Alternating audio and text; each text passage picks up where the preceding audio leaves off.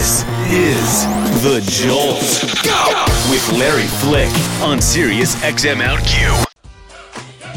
Okay, so the first thing you notice about Alyssa Milano when she walks into the room, so skinny for someone who's had two kids. What is Stop the it. Are deal? you kidding me? Look, I what is love it- you. What is going on with I you? I love you. Bless your heart. Tiny. I still have 10 more pounds to lose to Oh. get back to my You know pre-pregnancy weight. you know what's really annoying when skinny people tell a fat guy, "I got ten more pounds to lose."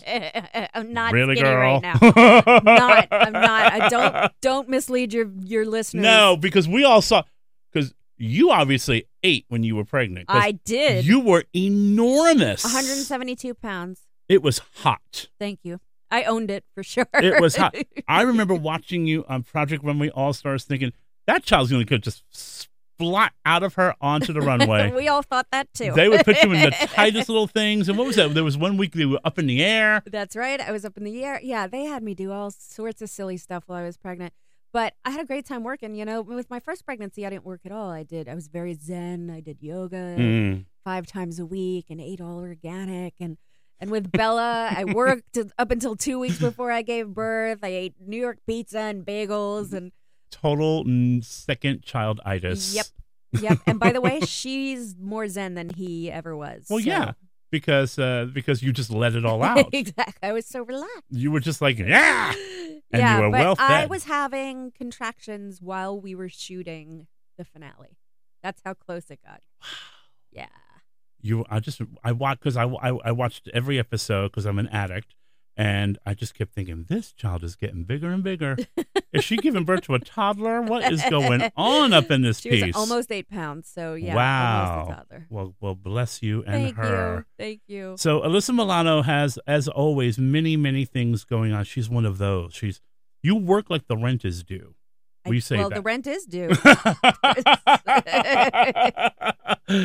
and so she is here to talk about a bunch of things. She's uh she is uh working with Sprout, which is a children's network, uh about to celebrate its tenth birthday, and it was uh just uh acquired a couple years ago by NBC Universal, and it's having what they call a refresh, and there are going to be new shows and a lot of new content. And um, and you are you are immersed in this world. I'm the mom ambassador. You're the mom ambassador. That is Yep. just How too cool cute. is that title? That's too cute for me. Yeah, words. so they did this whole like um animated campaign and I was able to do all the voiceovers for it and you know my son being 4 years old this is right in his wheelhouse right Yeah. now. So I'm just thrilled that he will be able to watch his TV programs and hear mama's voice. It's That's cool. adorable. Yeah, it's, it's That's very ad- it's very cool. What's he like as four? Um, he's really athletic, really boy. Like Yeah. the very yeah. He had his first little league game last weekend, and that was adorable. Oh my gosh. He got a single. It's actually like not a t-ball. They have umps and the coaches pitching the whole thing, which I was stunned. I was like, wait a minute, there's no T. Um, and he's very thoughtful. He's very verbal. Mm. He's always been very b- verbal. Um, he really loves school. Um, and he loves his sister. That's really neat. He loves his sister. He's well, gonna we be he's gonna be very, a protective uh, big brother. We worked very hard because I was so terrified that he was going to be jealous or have that whole thing. So David and I worked very hard. We called throughout my pregnancy. We called the baby Milo's baby, and he used to come to doctor's appointments with me, and we we uh, pinned up sonogram pictures in his bedroom. Um, so we worked really, and then someone had told me, and I really think this works, um, that the first time Milo sees the baby, not to be holding the baby, but to leave the baby in the bassinet so he can discover her as his own rather than me having the baby in my arms Mm. and thinking, oh, is that mama's new baby? What yeah, that's what that. Mama used to do with me. Yeah, she doesn't do with me anymore. Exactly. So, um, yeah, he's very just- smart. he's crazy about her. We tried to be very thoughtful about it. Um, But be- that's also very primal. yeah, isn't maybe. it? Because you think about you think about how primal animals initially connect through discovery and scent Mhm. and all of their senses without being told.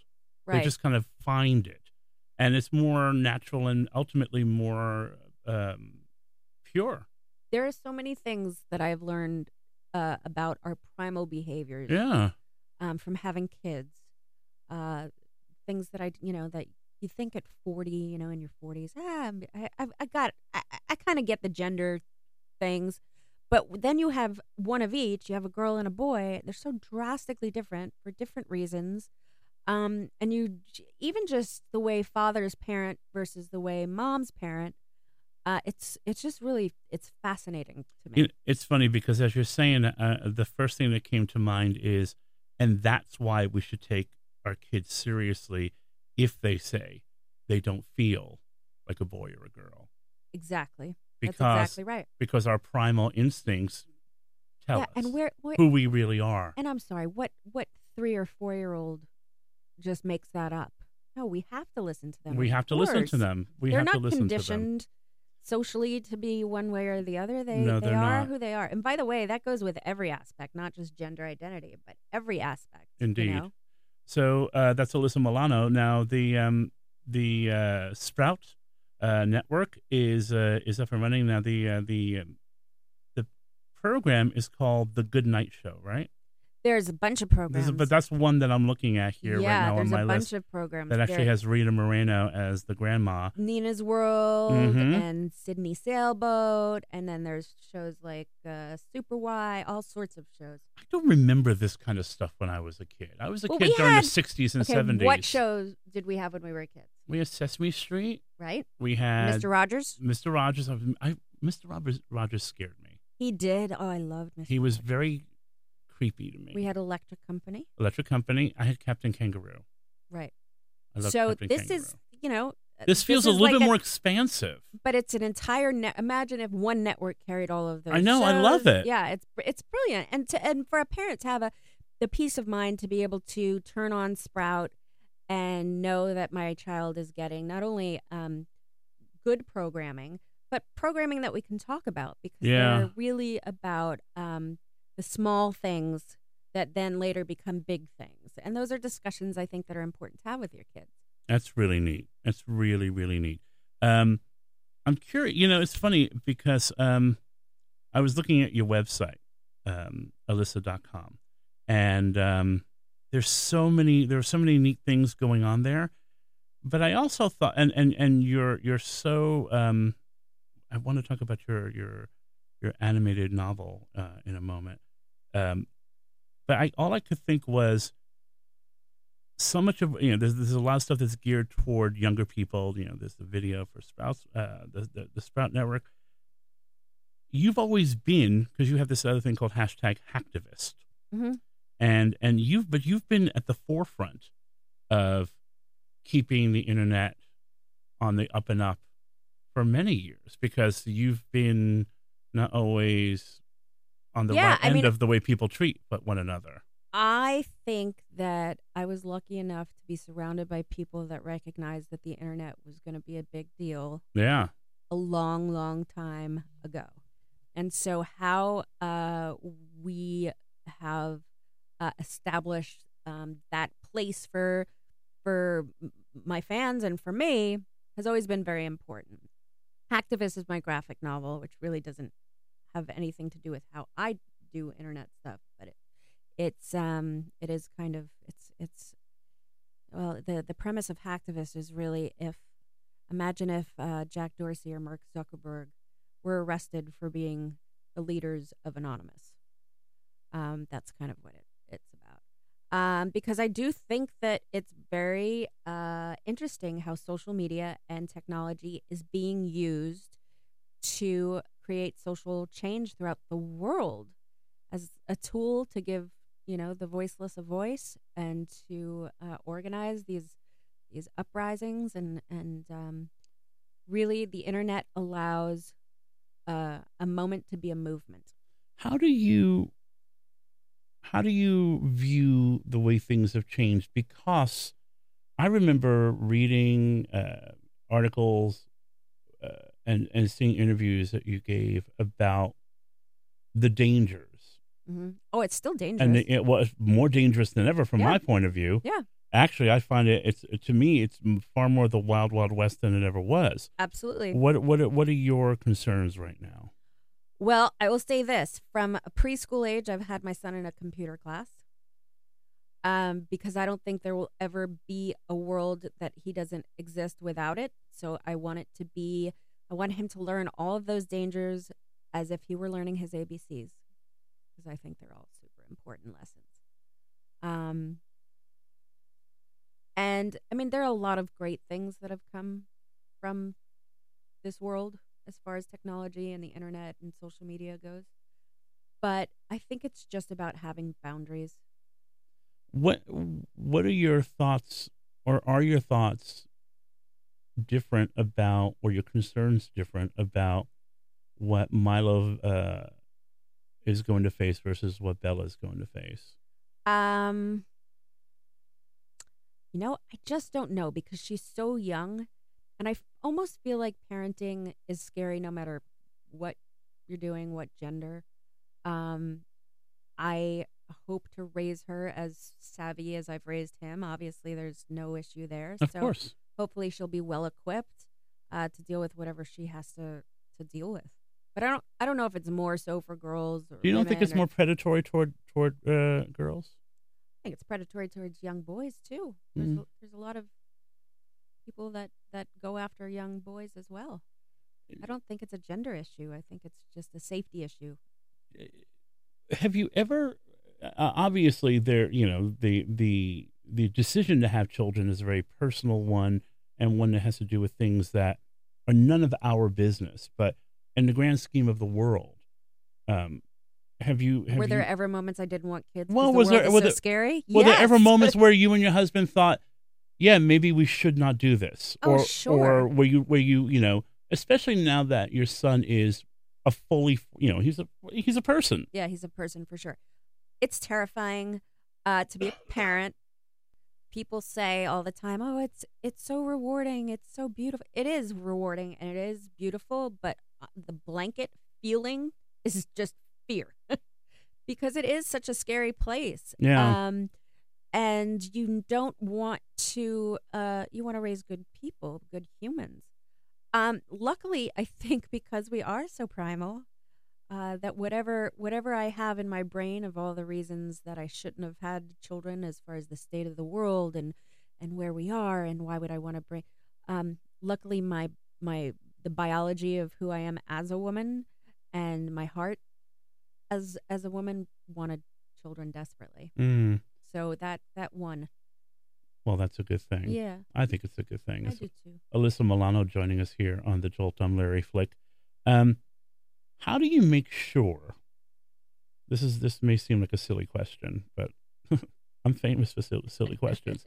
Um, that something like Sprout doesn't become so parental, uh, so so advocated by parents that it becomes not enticing to kids because there is a little bit of that rebellion even even a small child will will reach for Yeah, I mean, I don't, I don't, I don't know that anybody really thinks about that when they're doing programming for any network. I think really, you do the best that you can, um, ethically putting out what you think uh, parents will want their children to watch, because it is all in the parents' control at this point. mm. Um, and hope, you know, that they get good things from it and don't feel like they need to rebel from it. I feel like there's plenty of time to rebel after their toddler years, right? you would hope you would hope i just i i i you know it's funny because i have such admiration for parents because i decided a while ago that i could not do it yeah, as much as i love children i couldn't do it i it's I'm, not for everybody. I'm too neurotic It's scary. It's really i'm scary. way too neurotic It's really scary. Every parent knows that fear too. Yeah. But it's good that you recognize that because you know maybe maybe it would have been not happy for you. It yeah. What do you know different? What do you know new about yourself in uh, in the years since you've become a parent? I mean, the first thing that popped into my head is my capacity to love. And it, not only my first child, but then you have this fear of, oh God, I'm going to have a second child. Am I ever going to be able to love the second child as much as I love the first child? Right. I don't know if I can give any more love. and then you have the second child and you look at that baby and your heart just doubles in size. So the capacity to love where you kind of feel like you reach a plateau when you're a parent that's always growing. So how does um all of this inform your own life as a as an artist, as a as an Every actor? single way possible. in in what way? Well, how does it change you? Um, I'm a parent. That's all that matters. Um, and how I take jobs, um, and how I leave jobs. Uh, it's vital for my um, kids, for my family, that I'm home as much as I possibly can be home. Um, and if that means that I'm not going to work as much or work differently, um, then I'm okay with that. They're my priority. I'm a parent before anything else. It's got to feel really good. It does actually. It takes a lot of pressure off. I was gonna say that sounds really. It sounds even. it does even- because I feel like before I had my kids, I was always striving to to prove myself as a as an actress or as a whatever, uh, or you know, an artist. And now I have these kids, and all I have to prove to myself is that I'm raising good kids. Mm. Um, and that's all. That's all that matters to me at this point. Is there is That's, th- that might. That's not to say that it might change in a few years, but right now, when they're four and one, uh, my job is to be the best mom I could possibly be. well again? It's primal instinct, isn't it? You know that they need you, whether you it's psychologically or in your gut and in your heart. totally primal. We are. Um, we are pre-wired to not want to leave our babies. Mm. That's why moms you talk you hear about moms talking about guilt so often that mommy guilt because they have to go back to work. It's because that we're pre-wired to not to stay in the cave with our babies. But you're still working a lot, but you're doing very different work. And I I'm doing work that I can take them with me. You're doing yeah, like this. Uh, we only have another minute left, but the, but I, I do want to ask you about Hacktivist. Okay. Um, I'm I'm I'm curious to know what that process was like for you because it's a very different creative endeavor. Pretty much the funnest thing you could possibly do. Um so when you do a graphic novel, right, the first step is to obviously hire the team, the writers, uh, the art, you know, the the artists, the letterer, the colorists, and then basically anything goes. If you want to, if you, there are no boundaries. If you want a helicopter chase, you don't have someone telling you, "Oh, we can't do a helicopter chase because that's a lot of money."